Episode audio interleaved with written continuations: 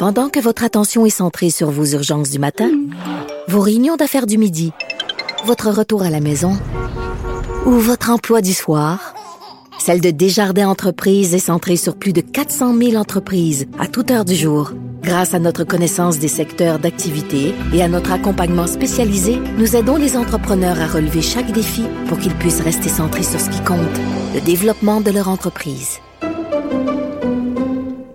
Au bout du fil, à Bécomo, il y a Martin Wallet, député de René Lévesque du Parti québécois. Euh, bonjour. Bonjour leader parlementaire aussi, et porte-parole en matière d'économie, puis euh, c'est important de le dire parce que là, vous trouvez que le gouvernement a annoncé des aides importantes aux particuliers, aux entreprises, mais vous lui, lui demandez d'en faire davantage pour soutenir les PME. Pourquoi? Ben, parce qu'on veut être prêt pour la relance économique, parce qu'après la crise sanitaire, on, va sortir tout le monde euh, de cette crise-là, mais il y aura effectivement un enjeu économique à régler. Et malheureusement, même s'il y a des programmes qui sont annoncés, euh, notre prétention, c'est que les petits entrepreneurs, ceux et celles qui ont 4 à 5 employés dans le service, dans le commerce de, détail, sont laissés pour compte. Et eux, peut-être, ne seront pas prêts et disponibles à, lors de la reprise parce qu'ils vont tout simplement fermer leur entreprise, mettre la clé dans la porte. Donc, c'est un stress pour eux, mais c'est aussi un stress pour les travailleurs qui travaillent dans ces entreprises et qui se demandent si, à la sortie de crise, ils auront encore un emploi. OK. Alors, qu'est-ce qu'il faut faire exactement? Pour mettre des liquidités dans le système, il y a plusieurs façons de le faire. Peut-être d'y aller avec un prêt direct aux petites entreprises d'un montant euh, minimal de 10 000 Mais présentement, il y a des entreprises qui ont des liquidités. Pourquoi ne pas laisser les liquidités à l'intérieur en permettant aux entreprises notamment de ne pas rembourser cette TVQ? Vous savez, quand vous allez faire des achats dans les commerces, on prélève la TVQ et la TPS, et ça, le commerçant doit le remettre à chaque trois mois, dans certains cas, ou annuellement. Donc, il y aura des remises qui devront être faites pour le premier trimestre, donc au 30 mars. Donc, ces entreprises-là ont ces liquidités. Alors, si on ne les remet pas tout de suite, on reporte ça au gouvernement dans trois, dans six mois, mais ça pourrait permettre à certains entrepreneurs de passer la crise et d'éviter d'étirer leur marge de crédit, qui, dans certains cas, est déjà à la limite. Deuxième chose, Hydro-Québec, pour ceux et celles qui ont des commerces et qui doivent payer leur électricité, on demande à Hydro-Québec de suspendre le paiement de cette électricité-là. On pourrait le payer ultérieurement et surtout de ne pas charger de frais d'intérêt si les gens paient en retard. OK, Hydro-Québec, mais Hydro-Québec déjà a dit euh, qu'elle ne, ne suspendrait pas les paiements, c'est-à-dire qu'elle ne demanderait pas, euh, qu'elle ne donnerait pas de, temps pour payer. C'est ça. Et, on comprend que pour une entreprise qui a, son loyer à payer, euh, c'est l'électricité, ce sont des coûts fixes. Et pour l'instant, il n'y a aucune vente qui rentrent. Donc, pour les commerçants, ceux et celles qui ont déjà des loyers à payer, j'espère que certains d'entre eux auront des ententes avec leurs propriétaires pour reporter les loyers. On l'a vu avec Ivanhoe Cambridge, cette, cette espèce de, temps d'arrêt qu'ils ont fait, mais dans d'autres centres commerciaux, dans d'autres commerces sur la rue principale, je ne suis pas convaincu que les propriétaires présentement donnent cette opportunité-là. Donc, on n'a pas de vente. Dans le commerce au détail, dans le commerce de services, souvent, les deux premières dépenses sont les loyers et les salaires. Donc, on s'entend que les salaires, on ne les a pas assumés, mais les loyers, c'est quand même assez euh, dispendieux. Donc, si on veut être capable de donner de la liquidité, ben, il faut trouver des moyens. Et le fait de ne pas payer son compte d'électricité tout de suite et de le reporter, ben, c'est une façon rapide de laisser des liquidités dans l'entreprise pour qu'elle puisse faire, faire face pardon, à ses obligations présentement. Est-ce que c'est pas difficile d'être dans l'opposition en période de crise comme ça? Parce que tout le monde veut qu'on se serre les coudes, euh, veut pas qu'on critique trop le gouvernement. Il y a des journalistes qui l'ont appris à leur dépens, qui se sont fait euh, varloper parce qu'ils avaient posé des questions un peu trop insistantes. Euh, est-ce que c'est pas difficile donc d'être dans l'opposition à une période comme celle-là?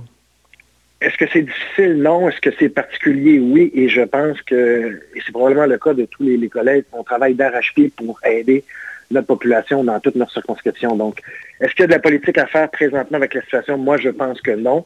Est-ce qu'il y aura de la politique à faire ultérieurement lorsqu'on fera un bilan des actions, celles qui auront porté, celles qui auront moins bien porté, le temps de réaction? Peut-être à ce moment-là, il sera le temps d'évaluer la qualité et l'intensité du travail du gouvernement. Mais évidemment, je pense que présentement, en tout cas pour moi et pour notre formation politique, c'est pas le moment. On est en mode de proposition. On discute avec le ministre de l'Économie pour mettre de l'avant un peu ce qu'on veut faire. Euh, on veut que ça fonctionne, on veut, on, veut sauver le plus de monde possible, on veut laisser personne passer à travers les mailles du filet. Par la suite, lors du moment du bilan, peut-être, effectivement, les partis d'opposition pourront être plus critiques sur l'action gouvernementale, mais encore une fois, c'est le travail présentement des journalistes de poser les questions difficiles, et je les salue, c'est important. Les gens veulent avoir des réponses. Tout est une question de confiance et de transparence. Et si ça, ça s'effrite, ben, c'est tout le tissu collectif, c'est tout le tissu social qui risque d'être d'être affecté. Alors c'est pour ça que les journalistes, même si c'est tough, doivent poser des questions parce que ça sert effectivement de baromètre à la confiance que le public a dans les décisions du gouvernement. Ah oui. Euh, est-ce que le gouvernement gère bien la crise, selon vous, même si le bilan, ça sera pour après, mais jusqu'à maintenant, est-ce que vous trouvez qu'il fait bien ça? Oui, moi, je suis tenté de dire que je suis content de voir qu'on a pris des actions difficiles, mais essentielles. Le shutdown économique, ce n'était pas une décision facile. Il fallait le faire. Euh, de, prendre des mesures puis d'y aller de façon volontaire, après ça de façon obligatoire, ou soit il va par gradation. Alors ça, je souligne ça. Quand je regarde ailleurs dans le monde, les pays qui n'ont rien fait, ou les territoires qui n'ont rien fait, puis après ça, ils, décident de faire de grandes choses rapidement, c'est drastique. Donc je pense que dans les mesures prises par le gouvernement, toujours selon la science et la direction de la santé publique, je pense qu'on est à la bonne place. Mais évidemment, tout est dans la capacité du gouvernement de livrer ce qu'il a promis. Présentement, au gouvernement du Québec, ça semble faire, euh, ça semble être efficace, pardon, mais du côté du fédéral, on annonce l'argent, c'est pas encore disponible, et on espère qu'il n'y aura pas de cafouillage, mais on dirait que j'ai pas la même tolérance dans la compétence entre le gouvernement du Québec et celle du Canada, et je t'en de dire que le Québec est devant celle du Canada présentement. Euh, comment ça se passe sur la côte nord? Là, vous êtes à Bécomo, chez vous. Euh, est-ce qu'il y, a des particularités? On parle beaucoup des grands centres. On parle beaucoup de Montréal, de Québec, euh, mais comment ça se passe en région? Bien, évidemment, comme, comme la, Côte-Nord, on est un territoire immensément long, mais peu densifié. Donc, évidemment, les risques de contagion, à notre avis, sont moins grands euh, parce qu'on n'a pas de grands rassemblements, on n'a pas de transport en commun. On dirait que tout ce qu'on demande pour être mieux organisé ou mieux soutenir notre développement économique aujourd'hui nous sert parce qu'on n'est pas en, en période où ce qu'on peut effectivement beaucoup se contaminer à cause des distances. Ouais. Cela étant dit, on a des réalités, par exemple. On a des travailleurs qui arrivent de l'extérieur, qui viennent travailler dans les usines. Ah oui. beaucoup de déplacements. Donc ça, ça représente un certain enjeu. Je vais donner l'exemple. La, la, municipalité de Franklin devrait réouvrir sous peu son usine euh, de, crustacés pour la transformation du crabe et des produits de la mer. C'est des gens qui viennent de Terre-Neuve, du Labrador, on avait aussi anciennement des travailleurs qui étaient issus de l'immigration. Donc, c'est tout un casse-tête pour respecter à géométrie variable ce que les régions mettent en place. Donc, il n'y a plus personne qui passe du Labrador et de Terre-Neuve. Donc, un enjeu là. Et est-ce qu'on sera capable, encore aujourd'hui, d'accueillir des travailleurs étrangers pour venir travailler dans l'usine? Permettez-moi d'en douter. Et tous ceux et celles qui viennent d'ailleurs, qui viennent donner un coup de main, ces personnes-là, ils ne restent pas à l'hôtel. Bétrinité est une petite municipalité d'environ 400, 400, 400 hommes. Donc, les gens restent euh, dans des maisons, restent euh, dans des loyers qui sont sous-loués par des propriétaires terrestres.